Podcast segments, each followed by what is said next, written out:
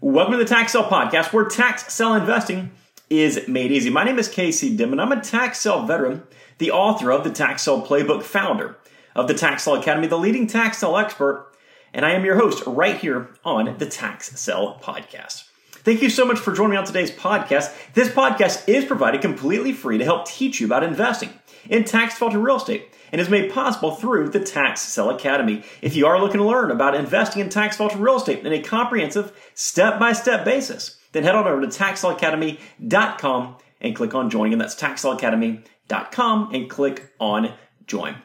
Today, I want to go over the concept of designing your tax sale business.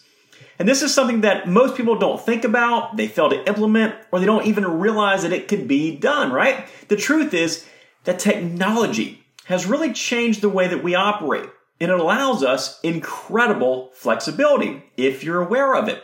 So, in today's episode, I want to really open your eyes a little bit to help provide some ideas on how you can design your business and subsequently the lifestyle you desire through tax sale investing.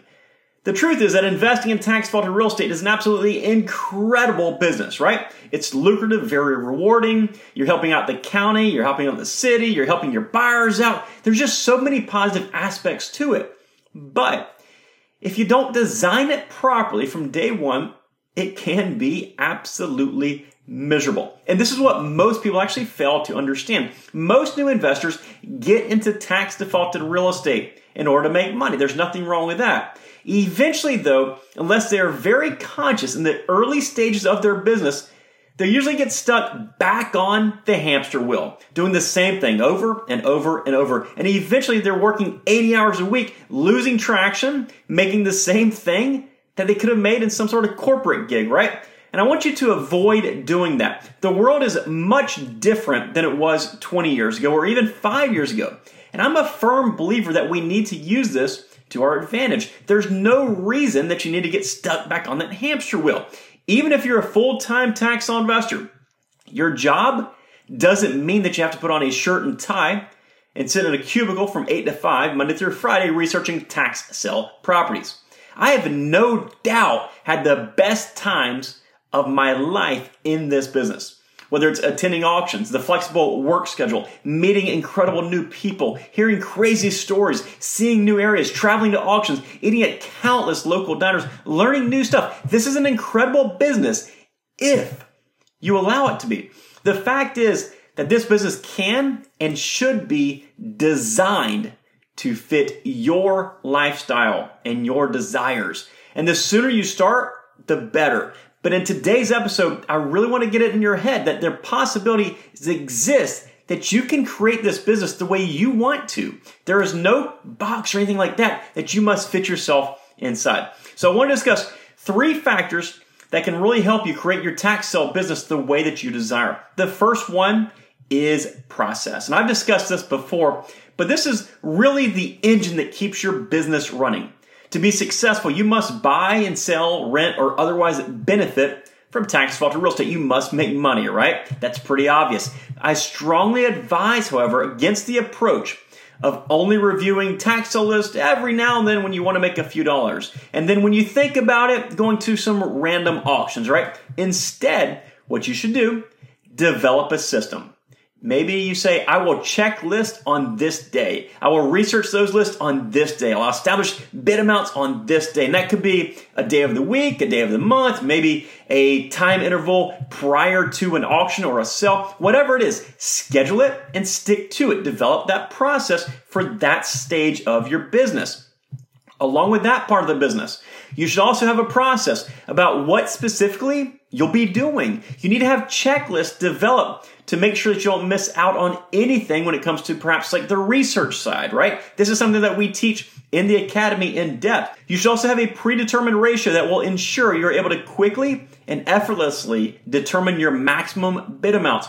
You should have thresholds that decide whether you will or won't go to an auction. Your selling system should be a well oiled machine. Your business should be one big system, one big process that you follow non-stop. Now, this might not sound like the most enjoyable part, but hear me out. If we do this, To ensure our business is stable and profitable, this will also keep us on track. If we have a system for every part of our business, once it's set up, it actually makes things incredibly easy and efficient for us. So instead of dreading the process, we simply work our way through the system and everything's going to be very, very simple. And with a good system and a good process, guess what? We can do it from anywhere. And it's going to take much less time than if we were just winging it, which goes back to the lifestyle you desire. You can make your business fit inside of your lifestyle. The second part of designing your business is choosing who you want to work with. I've got an episode coming out later on this specifically, but it's crazy how much this will change your life for the better. Now, it's not always possible in the beginning, but I promise you that if you work towards the goal of you choosing your customers and your team members, You'll be so thankful later on. I remember when I was 18 years old when I first got into real estate and I was a licensed real estate agent. I drove this family around one weekend for like six hours, basically giving them a tour of the entire area. When they were leaving, the husband handed me $20 for gas money, he said. And he told me they weren't really even sure that they wanted to move to that area, but they appreciated the tour. I declined the $20 and I deleted his phone number. At this point is when I decided that I would choose my clients moving forward. I'm obviously not very active as a real estate broker anymore, but I use the same exact approach in my tax sale business. I choose the realtors I want to work with. I choose the attorneys I want to work with. I choose the title companies I want to work with, the home inspectors. I choose the large majority of who I want to work with. I even choose the buyers that I want to work with. And this is the exact opposite of the conventional approach. When you're selling properties, you want hundreds of people clamoring to get that property, right? I do too, obviously. But if I have a piece of real estate and I have two interested buyers, one is somebody off the street, or number two is somebody who have an easygoing, working relationship with that understands my process and I know that their level of commitment is high, who am I going to sell it to? I'm going to sell it to the person that I have a working relationship with every single time. And there are plenty of ways that you can advertise your properties and build your buyers list that will allow you to perhaps not get the specific person you want, but it will produce the type of person that you want. It'll produce that eager, do anything type buyer that will work within your parameters and will be happy to comply with anything that you ask. Want an example? How about something I do for a lot of my properties? I say they're going to be sold as is, two week closing, 10% deposit, cash transactions only, and the buyer pays my closing cost. And their answer? Yes, absolutely. We would love to buy the property under your parameters, under your guidelines. They'd be happy to do that. Of course, my price and my marketing methods are what created that type of buyer for me in the first place. Your life should not be controlled by other people trying to call the shots. You call the shots in your own life and in your tax sale business. Most people understand this when it comes to their personal life. But when money is involved, all bets are off. They'll do anything to make a dollar. Don't let it be that way. Design your business from day one so you work with these specific people or types of people that you want to work with. I can't even begin to tell you the number of private coaching clients that I turned down through the Tax Sale Academy because I just don't feel that'd be a good fit for working with me. And if you do this, if you design your business the way you want to, if you design the type of people you want to interact with on a daily basis from day one, you're going to be so, so thankful in a few years. You're going to have so much less stress, and truthfully, you're going to be much happier overall. So remember, it's your business and you call the shots. The last topic I want to touch on is success and goals. Success, of course, should be something that you always continually strive for. You'll undoubtedly reach some level of success, and it's important to keep setting goals to meet new levels of success. But before you really start, what is success to you, truthfully, right? For most people, it's not going to be making $10 million a year. And while money might be your initial motivator, if you dig deeper, that probably is not the reason for the type of success that you desire. Let's say you make $100,000 off your first deal. Now what? What do you do with it? What do you do with that money and why do you do it? For some people, they want to make that money so they can have a little bit of extra financial margin in their lives. So they can stress less perhaps. They don't have to worry about the next car payment or telephone bill or mortgage or rent or whatever it is. For others, Maybe so they have a little bit more money to splurge. They buy that classic car, they get a family boat, take that overseas vacation, they start or they pad their retirement account, or maybe it's just something else. And for many, it's to give them back some time.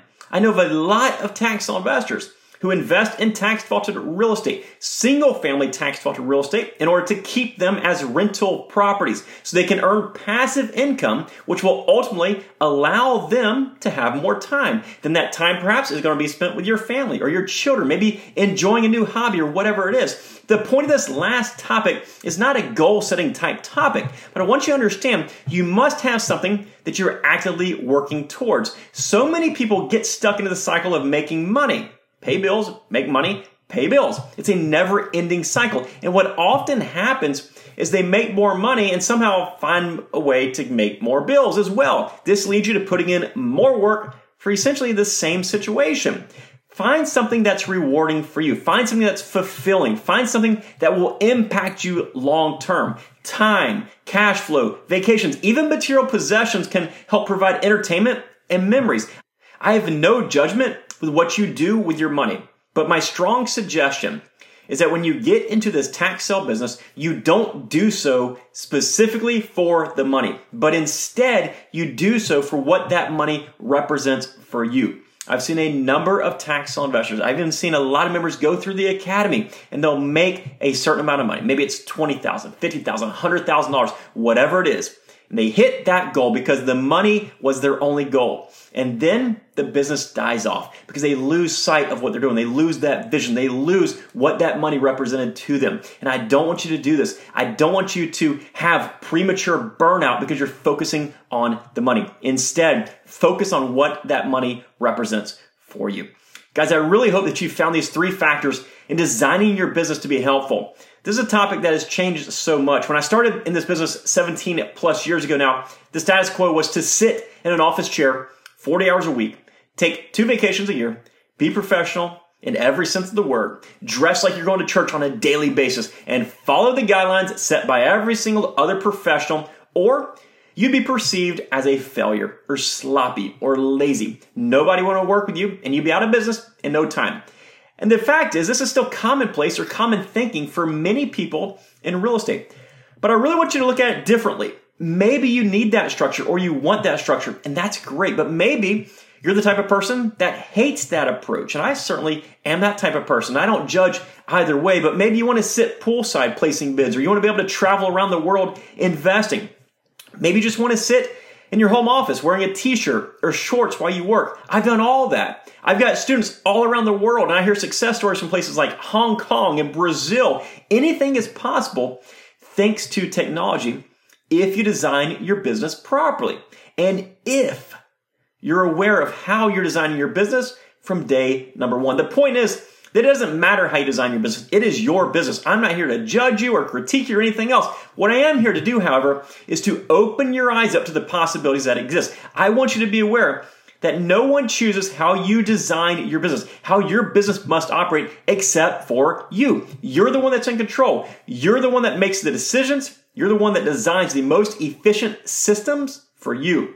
You're the one that designs who you work with. And you are the one that controls your goals, and your success and what they mean to you. Put yourself in control of your business from day number one, and you'll not only find it much more rewarding and more fulfilling, but it'll also be a lot more enjoyable and profitable.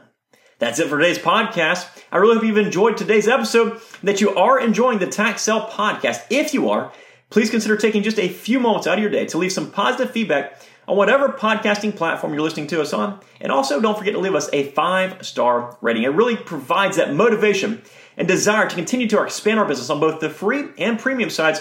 And we are truly hopeful that we're able to play just a small role in your tax sale success. Thanks again for joining me on today's episode.